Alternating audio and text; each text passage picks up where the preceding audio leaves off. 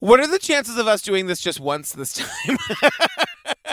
I say as I look down to make sure we're As my recording. late adorable grandmother would say, Yeah. Shlimatunan.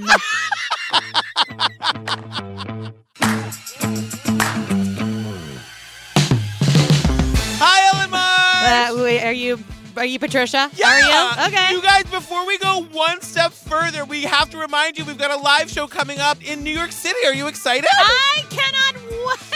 We actually have two live shows coming up. It's the 16th and the 17th of July. There's still a few tickets left to the show on the 17th. Come and join us. We have done strategy meetings. You guys have no idea what we have planned. Well, we, you and I had some really, really big plans, and Steve was like, "You, you guys cannot have a parade of elephants down Eighth Avenue. I have to put my foot down I at know. some point." Poor Steve. His like notebook of notes, just like you see the pencil starting to Yeah. count. There's smoke rising from the page from all the ideas that we have. Can it be a camel? no camels. What about a shark tank? Can we get a shark tank? Hey, clear the way in the old bazaar. Hey, you, let us. You guys come and see us. Go to our website. Go to any of our social media posts. You'll see the pinned post for the tickets. It's going to be bananas. You're going to want to say that you were there. Also, join us on the Patreon, you guys. Every month, you get three full bonus episodes, ad free. They're bananas, right? They are so, so much fun. And you also get the monthly true crime trivia. Like, over a thousand people come. We bring special guests. Are you going to talk or are you just going to burp? Yeah, I'm not burping number one, but you're do- you're doing all the talking. You're doing so great. Oh, are you resting your vocal cords? Yes. Uh, are you resting I'm them? saving it for the live show. What if I just want a vocal rest for a month? I'm like, I'm out. I'm out. You guys do it without me. Do it without me. All right, you guys. Season five, episode two, Dancing into Darkness, tells the disappearance of Susan Walsh. A single mother, writer, and stripper. Susan was not a victim. When she was on the bar dancing, she was definitely in control of what was going on. Susan Walsh makes a phone call across the street from her home and disappears. The fact that Susan didn't take anything with her, there was obviously no planning in anything. leaving an 11 year old son behind. She would have not left him without a mother and just picked up on her own and just left. And a mystery that baffles police. Well over a dozen people were able to pick Susan's picture up and say she was here just hours ago. As the search for Susan gets underway, a striking piece of evidence comes to light Well, that's my beaver. Oh. He's probably a stalker right now. drawing her loved ones into a world of danger.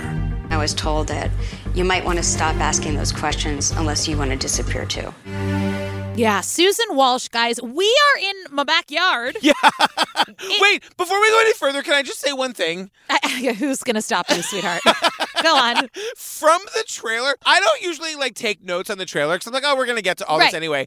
In the trailer, we are told this woman is a single mother, a writer, and a stripper. Yeah. I went, oh, because if that's the job of choice, amazing. My thing is just the confidence. The confidence it takes to be a str- I the know. co- you would be a great stripper. Okay. Yeah.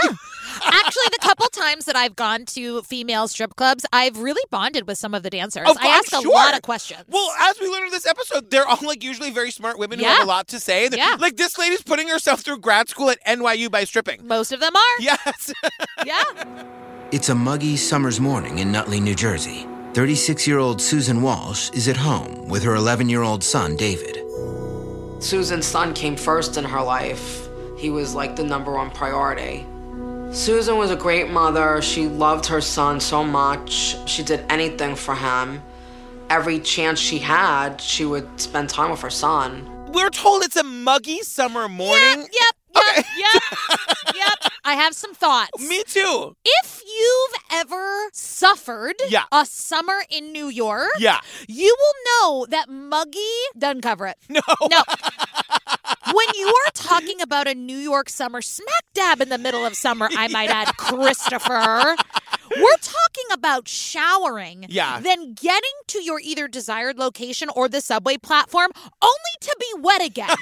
Drenched by your own sweat, smelling the garbage and piss, Yeah. and getting on a train without any AC. New York in the summer should be punishment for petty crimes. I agree. My note here was is there anything worse than a muggy summer morning? Oh, yes, New Jersey. Yeah. I mean, that's it. What about like when, when you sit and your legs not only stick to whatever thing you've been sitting Uh-huh. on, but they stick to each other? like it's just, like it's a little like. I thing. gotta tell you, I oh, this is what I'm about to say is so gross. I had never heard the expression "swamp ass." Yeah, I- until I, I- moved. To What about New York. swamp nuts? Swa- it's a real thing. Listen, No. the humidity. What about swamp my nuts? hair can feel the humidity. I know. It, it's I swamp know. nuts. Yeah, you never heard of that's- swamp nuts? It's so gross. so wait, I can wait. smell it. Are you guys ready? We need down bitch music because Melissa Hines, no relation, has entered the chat. Yeah. So what? I got an attitude, bitch. I got an attitude. So what? I got an attitude. It's H I N E S, Melissa. I took a picture of her and put it on the Instagram, and I just said, Melissa's an entire mood. Yeah, she really, she really. Melissa's got a lot of opinions, all of them very, very good, and sh- she's Hira, Yeah. Well, can you explain the difference between her and that lady from the other episode? Pat Viola's friend. Right, so that was Long Island. Long Island Uh-huh. Yeah. is a little bit broader. Melissa is a little bit more Hira. With- so, like, remember, I loved her, Yeah. but this is more like I loved Hira. Yeah. You have to make the differentiation Uh-huh. between accents. Melissa is telling us that Susan has a son, an 11 year old, and what's his name? David, An 11 did you watch the show? just tell me now. I did. I just want to know what I'm in for. I'm gonna tell. I'm gonna give you an admission though. Tell me. I watched it on 1.25 speed. No, you didn't. I did. The entire audacity you have to sit across from me when you I know. know. I take delight in a New Jersey accent. I know. No, oh, the New Jersey accent at 1.25 is even better. uh. No, It's don't even do it. better, uh. No, No. absolutely not. Anyway, Melissa tells us that Susan's son was her life. He was her top priority. Can you say it like Melissa? Her top priority. She was a great mother. And she loved him very much. And then, and then we meet Susan's friend Jill, and I went, oh, she seems less fun than Melissa. Well, the kind of stripping that Susan and I were doing in New Jersey go go bars, it was more bikini dancing. It wasn't topless. You were not allowed to touch or be touched, and I certainly preferred it that way. Jill gives us a lot of good information. Look, Jill ends up not being less fun than Melissa. She just comes off as less fun. Right. It's like you to me. You Right. know what I mean? Yeah. You come off I'm as not less following that logic, but Yeah. it's like a really fast car. I don't have time to stop and look at what's going on. You know what I mean? I'm just like, meow. okay. So It's like no, no, no. What you mean to say? It's like an obviously in distressed person on the side of the highway. You just drive right past. You don't even see them. yeah, Yeah, yeah, yeah, yeah. You Yeah. gotta get to Panera. yeah. We've, you're saying this like you're telling them something new. No, we they are- all we're on the same know I'm a page. horrible, inconsiderate driver. that and it's almost impossible to hide your own dead body. These are Nearly. things we all Nearly. know. Okay. Okay. All right. Despite the rising temperatures outside, Susan leaves the apartment around noon to make a phone call. She doesn't have her own telephone at home. She liked little things in life. She wasn't materialistic, which I really looked up to her that way because a lot of people are, and she really didn't look at those things as being valuable. It was more like love between people and friendship for her. So we learned that, like, despite the temperature, Susan leaves the apartment that day because she's got to go make a call. And we also learned that Susan does not have a landline. And, like, Melissa really looked up to her, apparently, because she wasn't materialistic. I don't think having a phone makes you materialistic. Yeah, I, I- also, and this is a real honest to God question why would you be a stripper if you weren't making amazing money doing it? Right. And Are we allowed to say stripper? Did we ever Yes, co- we yes, did- I can- looked it up, Okay, yes. great. you never know. I know. I looked it up. I Googled it. There was an article in the Times like just a couple of weeks ago about stripper culture. It is totally acceptable to say. I was fully prepared to say adesiast the entire time. Oh, if anyone gets that deep cut, DM us. also, just was the the safety of it all just kind of like Yeah. went through my mind not having a landline in case of emergency. But we learned that her ex-husband Mark It's does not an it's a utility. Like it's not a normal thing to not have a phone. Like Yeah. somebody should have intervened. She's got a kid at the house. Like there should be a phone there. Yeah, I don't you know, I don't think that there is any, you know, back in 1996 that there is any law, but you're right, it is a utility. It's a like utility. you have to be able I to don't mean like she should be in trouble. I Right. mean somebody should go help her Yeah. and get a phone in there. Absolutely. Also, girl, you're not making enough money stripping. So get out of that line of work. Yeah, we're going to find some stuff out. Okay.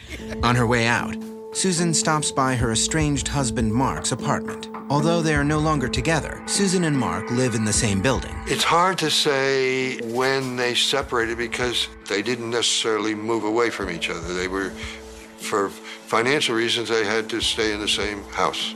Mark lived in the bottom of this house and she lived in the top of it. There was a sort of a mutual arrangement where they could help bring this kid up together, essentially.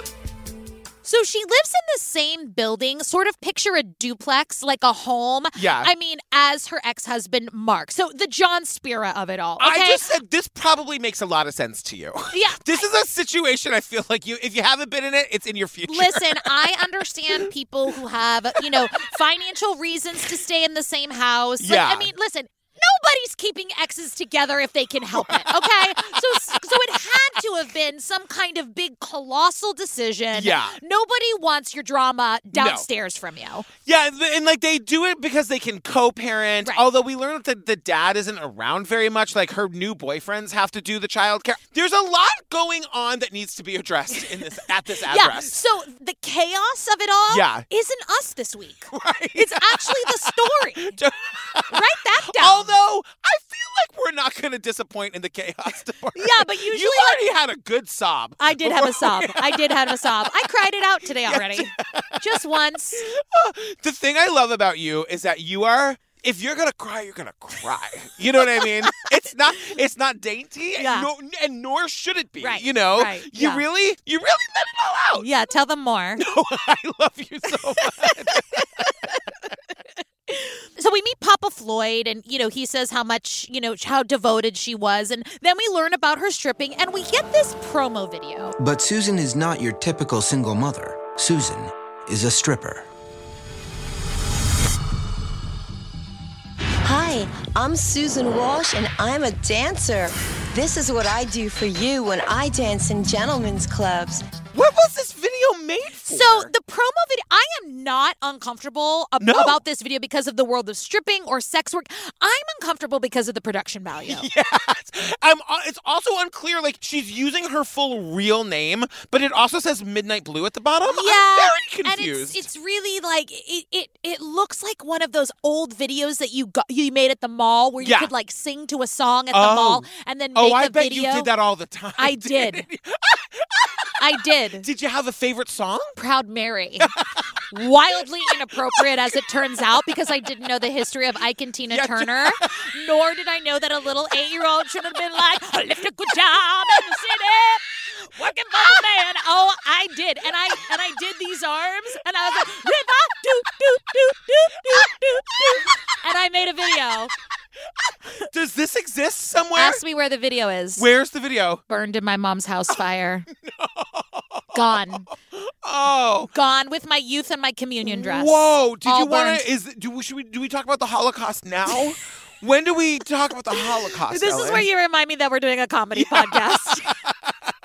Holy shit! so this video, this video was epically confusing to me. Again, not because of what she was doing. No. Yeah, and she's using her, her real name. And, and we should say that, like, Susan, Susan wanted to be a writer. And, like, we'll get more into this later. Like, she was not, like, I- she didn't aspire to be a writer. She was on track to be a yeah, writer. and we're gonna learn she hustled. Yes. like she was gonna do this. But like I'm just saying, like she's using her full real name. She clearly was not ashamed of the work that she Yeah. was doing, and fucking good for her. she was doing it for a long time. Her work also included massage and some S and M and yeah, go-go dancing. and go-go dancing. But we learned this from a guy named James, who's a journalist slash Susan's mentor. Yeah. So let me just say, Yeah. Until I googled that James is no longer with us as of February 2021. Yeah. I called him a mansplaining fossil in my notes.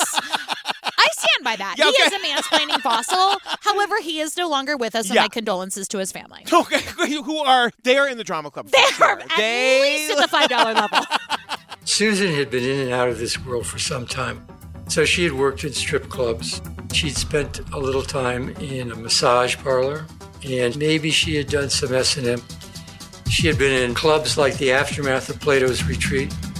I mean, these were sort of cleaned up clubs Well, the kind of stripping that Susan and I were doing in New Jersey go go bars, it was more bikini dancing. It wasn't topless. You were not allowed to touch or be touched. We get a little backstory about how she got into Wait, stripping. excuse me. What? I have a note here that says boring Jill tells us they weren't like they weren't like like taking their clothes off strippers. They were bikini dancers. No, So that they- was when she was go-go dancing. She was stripping in Times Square when she was go-go dancing in Jersey. They have different laws. Do they skip parts when you watch it at 1.25? Probably. Stick with me, kid. I'll teach you how to podcast. so the They all backstory. were talking so fast. yeah, I- you know. yeah, they were. It's almost like listening to you on an average day. What are you saying? I got every other word. Day by day. I will start Damn, crying again. I will shut this podcast down with my sobs. Yeah, and so we learned that she started stripping while she was attending William Patterson College in New Jersey. She was a writer and she wrote for The Beacon. I knew you. I knew you were. You have such Emerson pride. What's the Beacon? It's Tell the them. Berkeley Beacon was the school paper at Emerson, but the Beacon is the Did you ever read it? never. I wrote for the Berkeley Beacon. Do you have any more? What? What did you have a column, Sess? What was your what'd you write for the Berkeley Beaks? I wrote theater stuff for the Berkeley Beacon. you did. Yes. Why don't you know anything about my life? I just didn't know What's any my middle name? Marie. That's only because it's in my TikTok name. I didn't know that anybody actually did any work at Emerson. So I'm I just worked shocked. really hard. I I, did not. do you know why? Why? Because I didn't take my education for granted because I was poor. Are we doing the pour off again? No. Do I have to talk about the government? no, but I fees? just got really excited that it was called the Beacon. Anyway, the paper was actually very well respected. It was a very like high profile school paper. And the guy who's telling us this is like then later scandalized to find out that this woman, Susan, his friend from college, is like dancing in Times Square. Susan first began dancing while attending William Patterson College in New Jersey. It was there that she also began writing for the school newspaper, The Beacon. I met Susan Walsh at the offices of the William Patterson College Beacon. And somebody called me and said, You won't believe what Susan is doing now. And I'm like, Try me. And they're like, She's dancing at Show World Center in Times Square. And I'm like, You have got to be kidding me. I just read this guy can fuck right off, and I he comes back. His name is Glenn. He's kind of a wet blanket to use Yeah. an expression. yeah, but it should also be said that she worked at Show World in Times Square, and Yeah. I think Show World is still there. It is a block from my Yeah, apartment. it's on It is 8th still- Avenue, Yes, right? it- Yeah, that's I what I walked by thought. there the other day getting pizza. I was like, "Hi, Show World!" And then I love the new thing about Show World is that it used to always have a sign that said "Girls, girls, girls, Girls, girls, and girls! now it just and now there's like a little sign that says "Men." I did not know that. Yeah. There's a whole branch of TikTok where strippers talk about their experience and their Oh my money God. that they make. Oh. It's it's really fascinating. I mean, it's a, it's a whole spectrum of experiences and yeah, anyway. But so, like, this is where Melissa is saying, Melissa, Susan's friend, is telling us, like, you guys, let's normalize being a stripper and dancing Yeah. at a bar. Like, which agree 100%. She's like, you can make a shit ton of money, you can live a totally normal life. And I was like, but then why doesn't she have a phone? right. You know what I Yeah, mean? That was really confusing. I mean, we are going to find out later that she's spending her money other places, but Right. like, and I'm, I'm not making a joke. Like, ha- having a phone isn't that expensive. Like, in fact, if she had had one, we wouldn't be here. she she went to NYU graduate school. I, and she was paying for it with her dancing. yeah. Do you know how much NYU tuition was last year? How much? $54,880. NYU is a private school. Yeah, I and know. she was in the graduate program. Yeah. So sis was making some coin. But like, you can afford grad school, but not a phone. I know there must be something else there. She wasn't, yeah, she wasn't ashamed of the money she was making. She wasn't ashamed of being a stripper. And she was very transparent with all of her friends and family about what she was doing to achieve her dreams of being a writer. And we learned from her dad that, like, when she was with her husband Mark, who lives in the basement now for some weird reason that makes total sense to you, Right. Right. She was the breadwinner. Like, and, and the dad's like, she worked real hard to bring home the bacon. She did. I I know. know. the way you said that. We also then see this backstage video of her somewhere, and she's talking to the camera, and she was explaining how she had dabbled in sex work, but the only reason she did that was to help pay for her graduate degree so that she could be a writer. Again, she was very open and transparent Yeah. about all of this. Absolutely. On that hot summer's day, Susan tells her husband Mark that she needs to call her agent, who books her jobs in the go go clubs. Mark had the phone in his name, so she had to go out and make phone calls that Mark didn't approve of. Like many of Susan's family and friends, Mark has begun to suspect that Susan is using drugs. In the past, Susan has struggled with addiction, though worked hard to overcome it. So now we're back to the day that Susan goes missing, and we're back. you should say the day. I don't know what day it is. Jennifer, keep that. It's July 16th, 1996, my little cherub baby. It goes by so fast when you're watching it at 1.25. Wow. I have learned so many new things here today. Wait, what was the date? July 16th, 1996. We're back to the day that Susan goes missing. It's July 16th, 1996. And we're back in that situation that is completely strange to everyone, but Yeah. makes sense to you. It doesn't make sense to me. I where just feel bad. the ex-husband Mark lives in the basement. Susan is going outside to make a phone call. also it should be said that Mark, I actually I have I, I have two stances on this. Sometimes he would allow her to use his phone. Wait, that was I have like 15 jokes about this. Oh, okay, then go. I thought you were skipping because you didn't really watch the documentary. No, go on. I did watch Go on. it. Well, we don't know why at this point. We think he's just being an asshole, which so like, and then they move on, and later on we find out why. What she's doing right now is calling her quote. They say agent, and I, it's not the know, I right word, know. but I don't know what other word to use. She's saying that she's calling her agent who books her like stripping gigs, and Mark. do- We find out later that Mark doesn't want her, want to let her use his phone for those sorts of things. Right, which uh, you know, I kind of get because it's sort of like this was a world that maybe we don't know this for a fact, but maybe had a hand in their divorce. Yeah. Maybe they fell out because of it and he was just kind of like, listen, you- My you- guess is yes. Yeah, but you- basically saying if you're going to kind of like have this life of stripping and we're going to find out a little bit seedier, you know, Yeah. scarier And- and like things, sex work, which is a fine decision for her to make, but I can also understand that her husband might not be comfortable with Right. that. And so Yeah. he was just like, then you don't get to use my phone. Yeah. Like, if it's going to be pertaining to that, go across the street and use the payphone. If you have something serious regarding you or our son, of course you can use my phone. I agree. I think we might be giving Mark a lot of credit. Like we, Mark, by the way, Sure. is not here. Nope. Mark, Mark is not is not interviewed for this Sure. documentary, which I also feel two ways about. I feel like maybe he's just a fucking asshole, but also maybe he's like, my son needs to get on with his Totally. life, I and agree. I, don't want to like perpetuate this Yeah. by sitting down for an interview. I mean, trust and believe. I'm not one to make excuses for men, but it Yeah. was clear that sometimes she was able to use his telephone. And we learned too that like she had been addicted to drugs in her past. And you know, and that's another thing he doesn't want her using her phone if she's calling a drug dealer. Right. And we get the story about Christmas Eve 1984 when she was arrested with on possession charges and taken to jail and her dad went and picked her up. And the dad tells us that like from that day forward for 11 and a half years she was sober. Yeah. And we're going to hear time and time again that, like, at this point in her life, the day that she goes missing, like, you know, for the weeks before that, she was like slipping back into drugs and alcohol. Right. And for those years that she was sober, she didn't do anything. She didn't Right. so much as smoke a cigarette or have a drop of alcohol. Nothing. Now, worried that Susan might be using drugs again, Melissa decides to stage an intervention. That morning, I was talking with a mutual friend of hers, Joey Williams. We had both decided that we were going to confront her about everything and tell her that we would be there for her, that we would help her to get into a rehab and get her life together. And so this is where Melissa is back. So, like, in the weeks preceding that her going missing, I never saw her do drugs or drink, but I kind of got the sense that she was. So I was going to stage an intervention.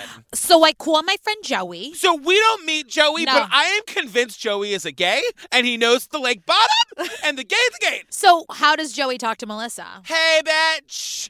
I don't want to see you drinking the Cosmatinis, bitch. All right, we gotta be nice to her, Joey. All right, we gotta make sure that she stays clean. If Yes, she's not bitch. sober, yes, bitch. My name's Melissa. I know, bitch. Who's your friend? Ah. His name's Jeremy. He comes from Lake Seminole, bitch. All right, Jamie, we're going to have an intervention, all right? I just love the idea of these two doing the intervention. Yeah. You know what I mean? Y'all need a gay named Joey. Ellen's got one. Yeah, I've got a couple.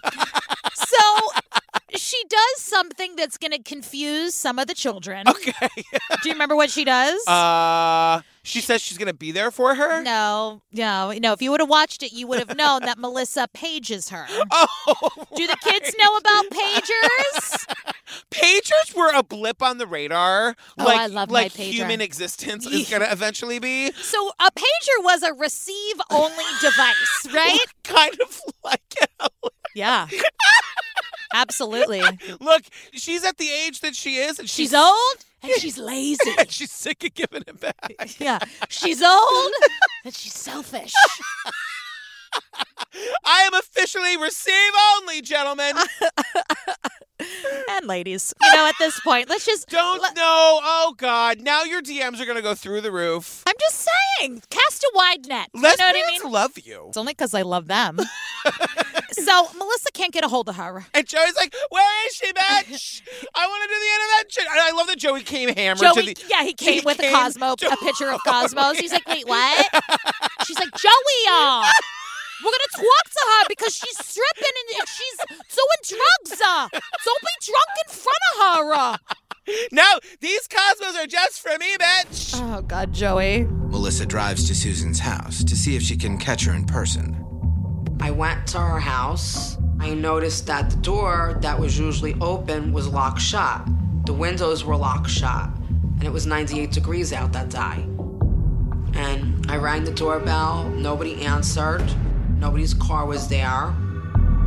In the pit of my stomach, I knew something had happened to her. So Melissa does what any down bitch wants to do, and she tries to break into her house. I would do it too. You're not answering your pager. I'm gonna go into your house. Melissa also remembers the temperature of the day, though. She's like, "It was 98 degrees and all the doors and windows were closed. What the fuck is going on?" Didn't we all agree to lock our fucking doors? so there's also no car. Nobody is home, and then she says, "Something's happened here." uh." Oh, her accent kills me. So Melissa gives it an hour, and then she runs into David, her son, and Mark, her ex-husband. They're holding bags from Staples. They went school supply shopping. Guess who shows up to take Melissa to work? Joey. Hammered. Joe-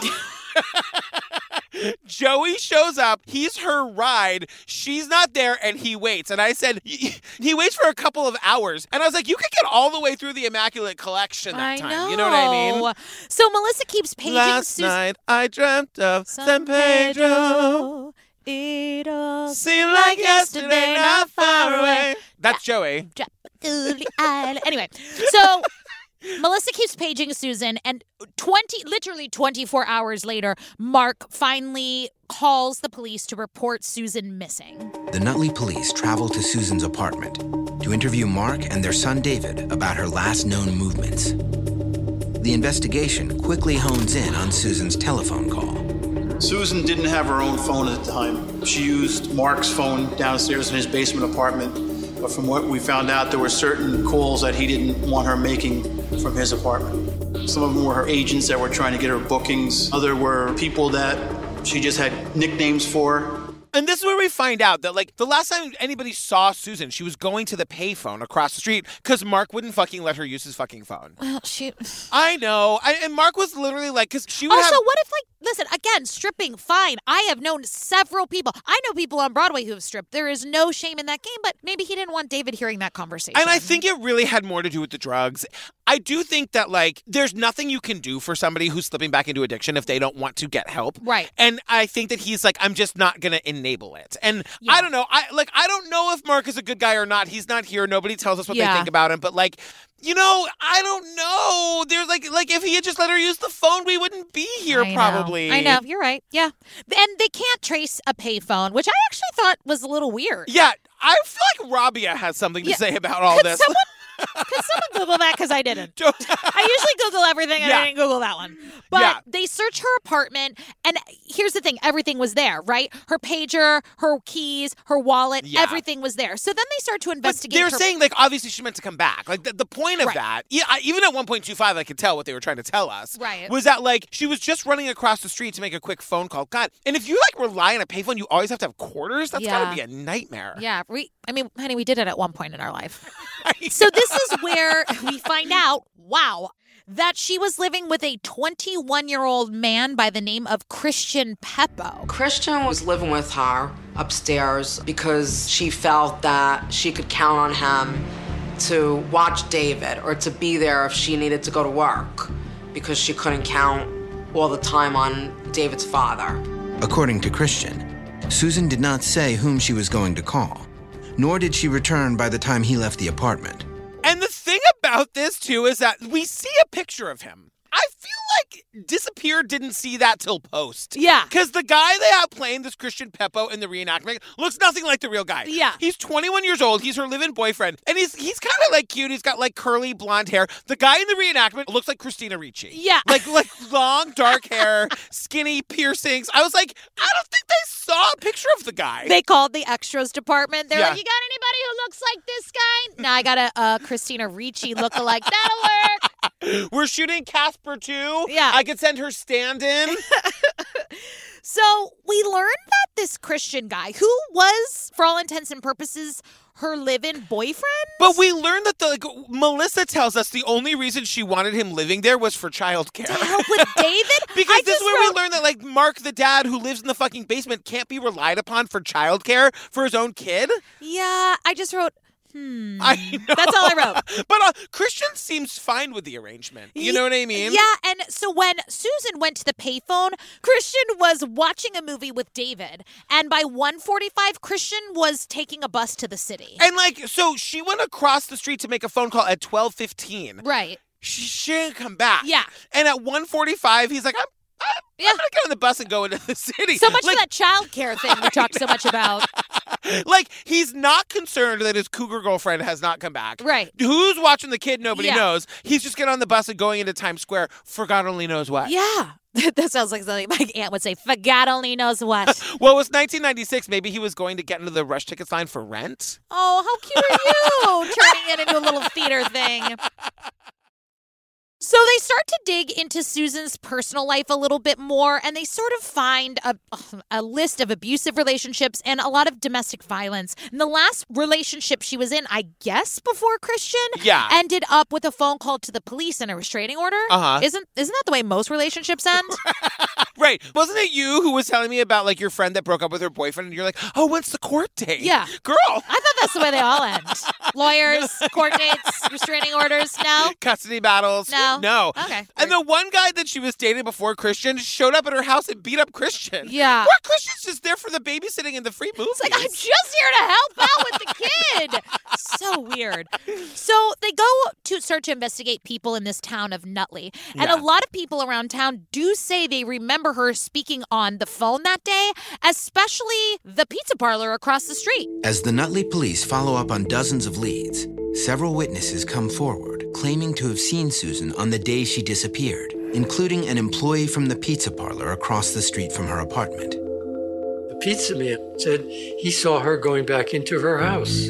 So she wasn't going anywhere, she was going back into her house. Friends and family wonder if the police should be looking closer to home. Yeah, so they were, the the guy at the pizza place remembers seeing her at the payphone, and he remembers seeing her go home. And the cops are telling us that like it looks like this Christian guy or the ex husband maybe did this, but there's no evidence that Yeah. that they did. And Melissa, the best friend, is like, I think whatever happened to her uh, happened in that apartment, but there's no like you can't kill somebody in a house and then clean it up that fast. Yeah. you know. And Mark and Christian were actually super cooperative. Yeah. And the police were basically like, we have no reason to believe that either one of them had anything to do with it, which goes against all my internal instincts. Because it's always the husband or the boyfriend. no, always. And so now it's August 1996. Uh, Um, tell, tell them where we are. in Nutley, New Jersey? No. Where? In Newark. Oh. I gotta tell you, I spent a weekend in Newark and I liked it. I no, thought you Newark was- didn't. I no, you did. didn't, Patrick. You, I liked it. No, no, you have Stockholm syndrome. Okay. You don't. You don't remember how bad and disgusting it was. We are in Newark. It's- Nothing good happens in Newark except for the IKEA. Okay. So it's been a month since Susan has disappeared. The, the investigation is getting cold. The media picks up the story, and that brings people out of the woodwork saying that they had seen her. And it's one sex worker in particular comes forward and, like, with a story. One month after Susan goes missing, a prostitute in the city of Newark comes forward claiming to have seen her. This informant who didn't wish to be identified stated that she had met Susan on the streets of Newark. They had been working the streets of Newark. She took her into her apartment, gave her a place to stay. She knew some facts about Susan that hadn't been printed in the newspapers. That to this day, I don't know how anybody could have known unless indeed she had been with Susan. Yeah, and so this actually happened in my town. Oh, really? In Jersey City. Yeah. A sex worker from Jersey City came forward and said they were both engaging in sex work. And the thing that the police said was she actually knew information that was not leaked to the public. And there was no social media back in 1996. She knew all about her son David and his age. This sex worker said that the reason Susan escaped was because she said if she didn't, she was going to die by suicide. And that's like we only hear that from this one cop. Like Yeah. the one cop is like, this other sex worker definitely knew her, and then it cuts to Melissa, and Melissa's like, I think she's full of shit. Yeah. She's like, I met this broad. No, no, no, no, no, no, no, no. I talked to her. I don't believe it for a second. So Yeah, and it seems sort of like, what am I missing? That the Yeah. cop is like, I interviewed this lady, she knew things that only somebody who knew Susan would have known. Yeah, and but it Melissa, wasn't just her. It- Yeah. and other people picked her up out of a lineup. A couple other people were like, "Yeah, I know her." And the cops are saying that like she felt just out of reach, and we we hear Yeah. this a lot in these cases that like the cops would show up someplace where they heard she had been, and they would put down six photos for the clerk, Right. And the guy would pick her, Yeah. her only, and be like, she was definitely here like two hours ago, Right. So then a couple people tell them that Susan had been experiencing homelessness. She had slipped back into her old habits. She was on drugs, but everybody sort of corroborated she was alive, just living this dangerous lifestyle. But police find persuasive evidence of Susan's desperate state in an interview filmed only two days before she disappeared. I go through swings. I think we all do. I've been through swings of rage uh, where I'd go out with my girlfriend and do male bashing and make fun of men. And then I've cried on stage. And then there's times that there's a good song on and I say, I'm just going to escape into the music. And sometimes it's easier, and then sometimes I feel the pain. The footage is part of a documentary called Stripped, made by Susan's friend, Jill Morley. This is where I wrote, you guys, turns out Boring Friend Jill is super interesting. Boring Friend Jill is making a documentary. Right. What's it called? Stripping. No, stripped. Oh, you went back. You went too far back. You passed it too fast on your on your double play. She's making a documentary called Stripped, and it's like, you know, Jill, very calmly, she and Melissa don't get together for drinks a lot, Yeah. I feel like. yeah. Jill is telling us that, like, people have no idea how, like, interesting and funny and whole Yeah. these women Yeah. who are strippers are. And Jill had done that job at one time, so she wanted to make a documentary about them, and she has an interview with Susan from two days before she went missing. Mm-hmm. Yeah, and this is fascinating. And you know, the main concept of this was to explain that everybody is in this industry of stripping for a different reason. Yeah. And everyone does it for a different reason. So Susan does not really spin this lifestyle in a positive way in No. this interview. And she's saying that like Susan is telling us in this interview that just 2 days ago she like fell back into drinking and drugs, giving up 11 and a half years of sobriety because the life was so hard. And Jill is telling us that like the day of the interview she knew something was really off with Yeah. Susan. She was like I don't know if she was exhausted or if it was drugs. I don't know what it was, but like she something was really off that day. And we hear this so much about Susan at this point in her life like in the 2 or 3 weeks before she went missing, she was really not doing well. Yeah. Police scrutinize the material, looking for any clues foreshadowing Susan's disappearance two days later. One moment in particular grabs their attention. Mm, that's my beeper. Oh. It's probably a stalker right now. I, I do, I do have a stalker. Susan had made several reports that she felt she was being followed and stalked by males she had met at strip clubs.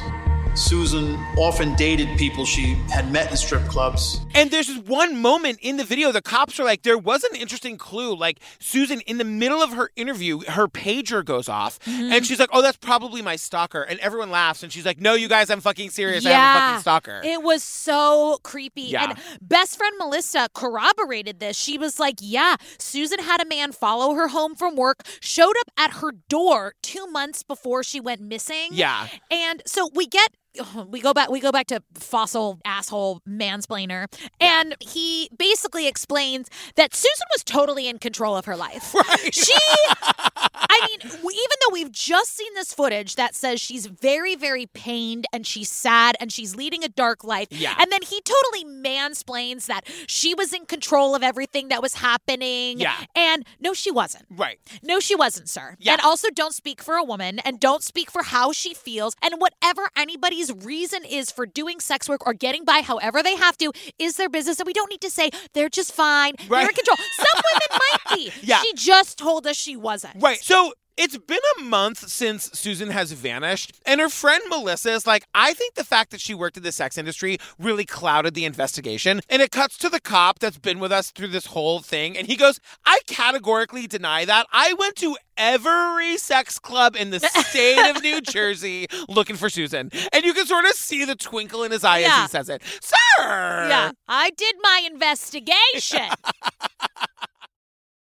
So we learned that during this time, remember, she was a writer and she was really, really passionate about it and Yeah. she was really good. She had started working for the Village Voice. You remember the Village Voice? Do I remember the Village Voice? Of course I remember the Village Tell Voice. the people what the Village Voice the was. Village Voice started out as like an alternative paper. I want to say like in the 60s or something. And it just really gained a cult following. It's not really the right thing. No. But it was like, you know, the New York Times is like the straightforward news, and the Village Voice covered more of like the counterculture and the subculture yeah. stuff. And arts culture in Yeah. New York, and it was free. It was free. You grab a Village Voice and hop on the train and you know read through it and thumb through it. But she was writing, and that's where Fossil James Ridgway knows her from. I was working on a book about the sex industry, and I was trying to do it from the point of view of the people in the industry. And I had a really hard time finding anybody to help me. For help, Jim turns to Al Goldstein, editor of Screw, a popular muckraking magazine about the sex industry. I explained to him that I was completely going nuts doing this. And he then said, well, he had knew this young stripper named Susan Walsh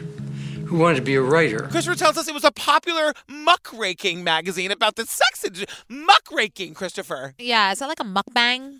Do you know what a mukbang is? Uh-uh. Where they eat all that food really loud?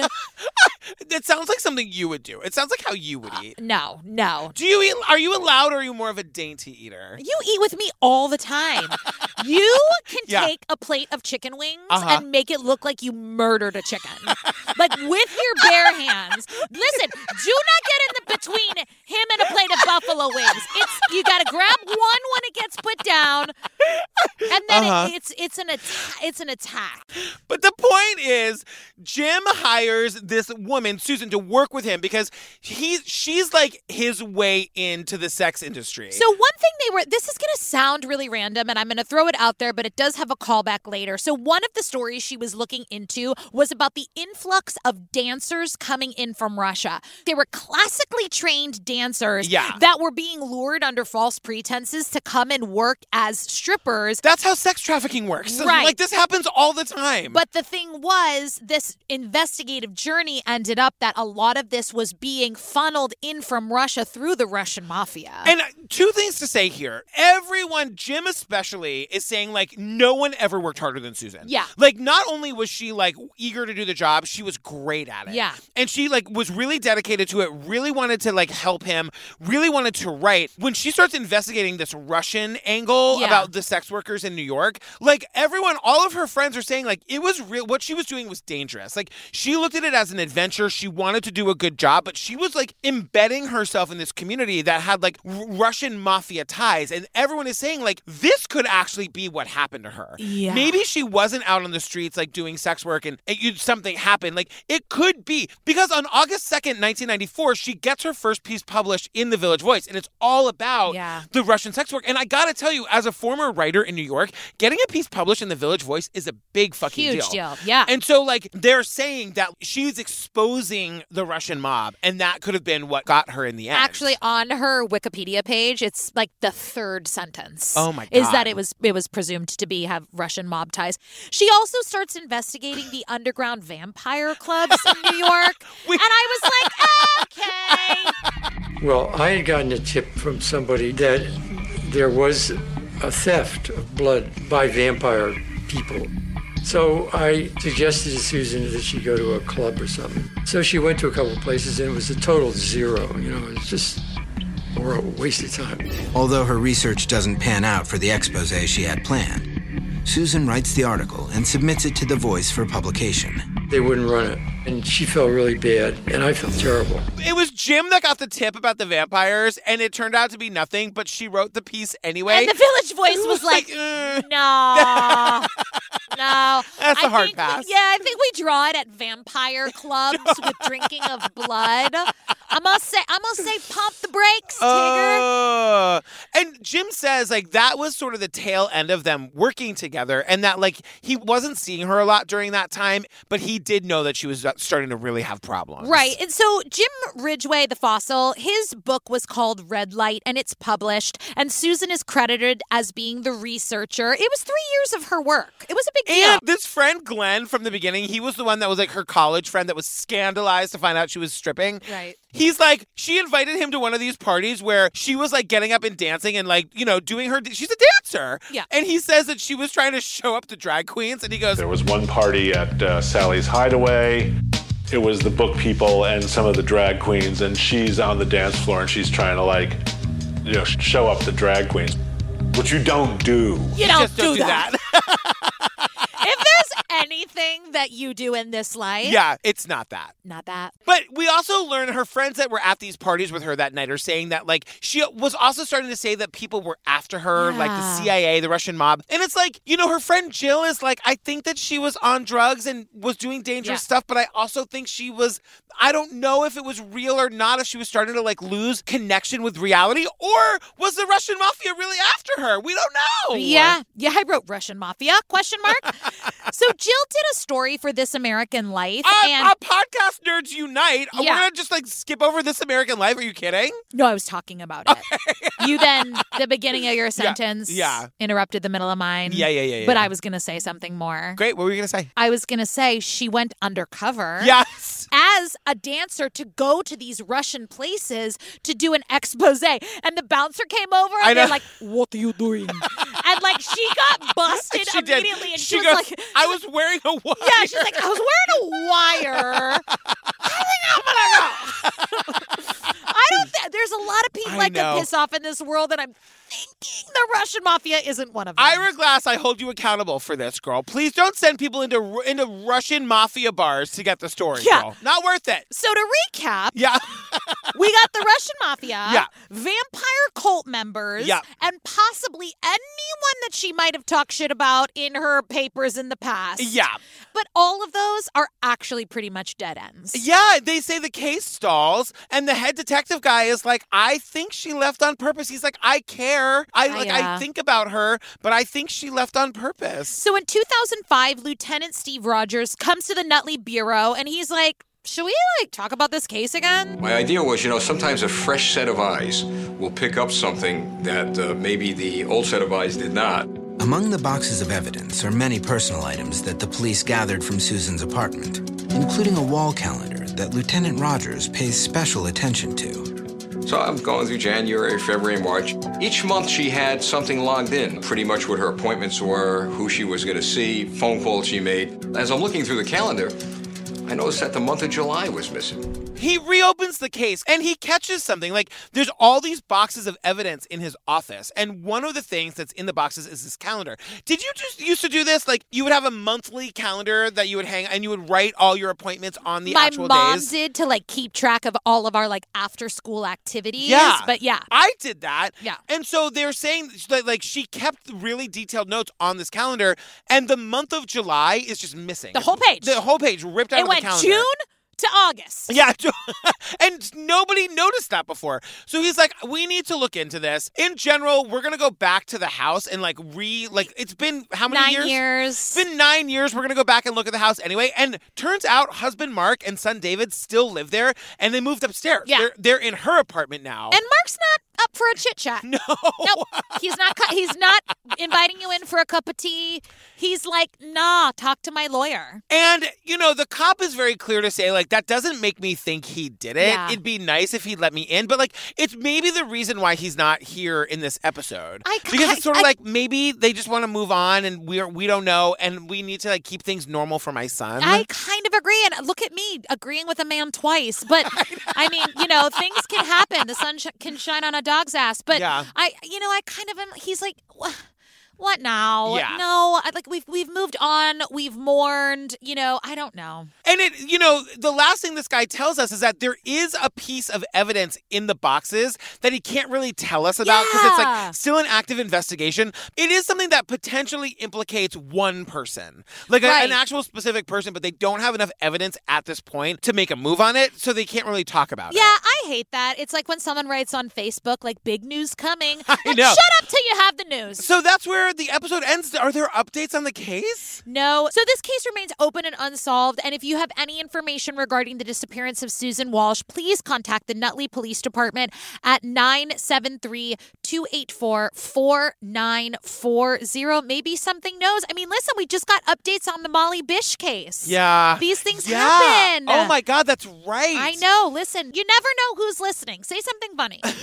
I could murder an order of buffalo wings right Can we get Domino's? Bow, bow, bow, bow.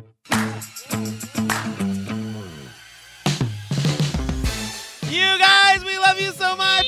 You guys. You guys don't forget we've got our first live show weekend, July 16th and 17th. There's still some tickets available for the 17th. Come hang out with us at our first live show weekend. We're arranging meetups so you can all be best friends. We're gonna show up and hang out with you guys too. Tell them how fun it's gonna be. It's gonna be fun. Tell them about this, uh, how many surprises we have for them. We have so many surprises. Tell them how it's going to change their lives. It's gonna. Ch- I mean, that's that. Don't be crazy.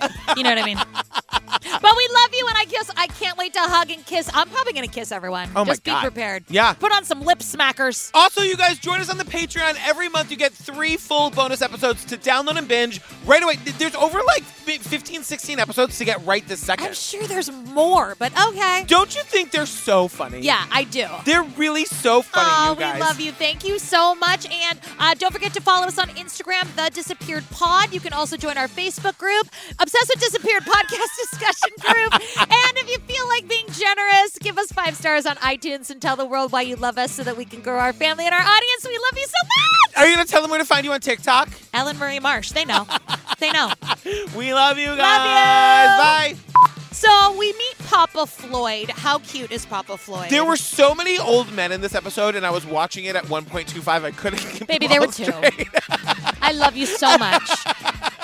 You have the hyperbolic Uh-huh. skills of a toddler. Thank you. Like, yeah. Like, Thank you. Yeah, a toddler will be like, there were a million. There were two. I really want those buffalo wings. Yeah. Are you, you, know- okay, I really, babe? really want the buffalo wings. I'm now starving.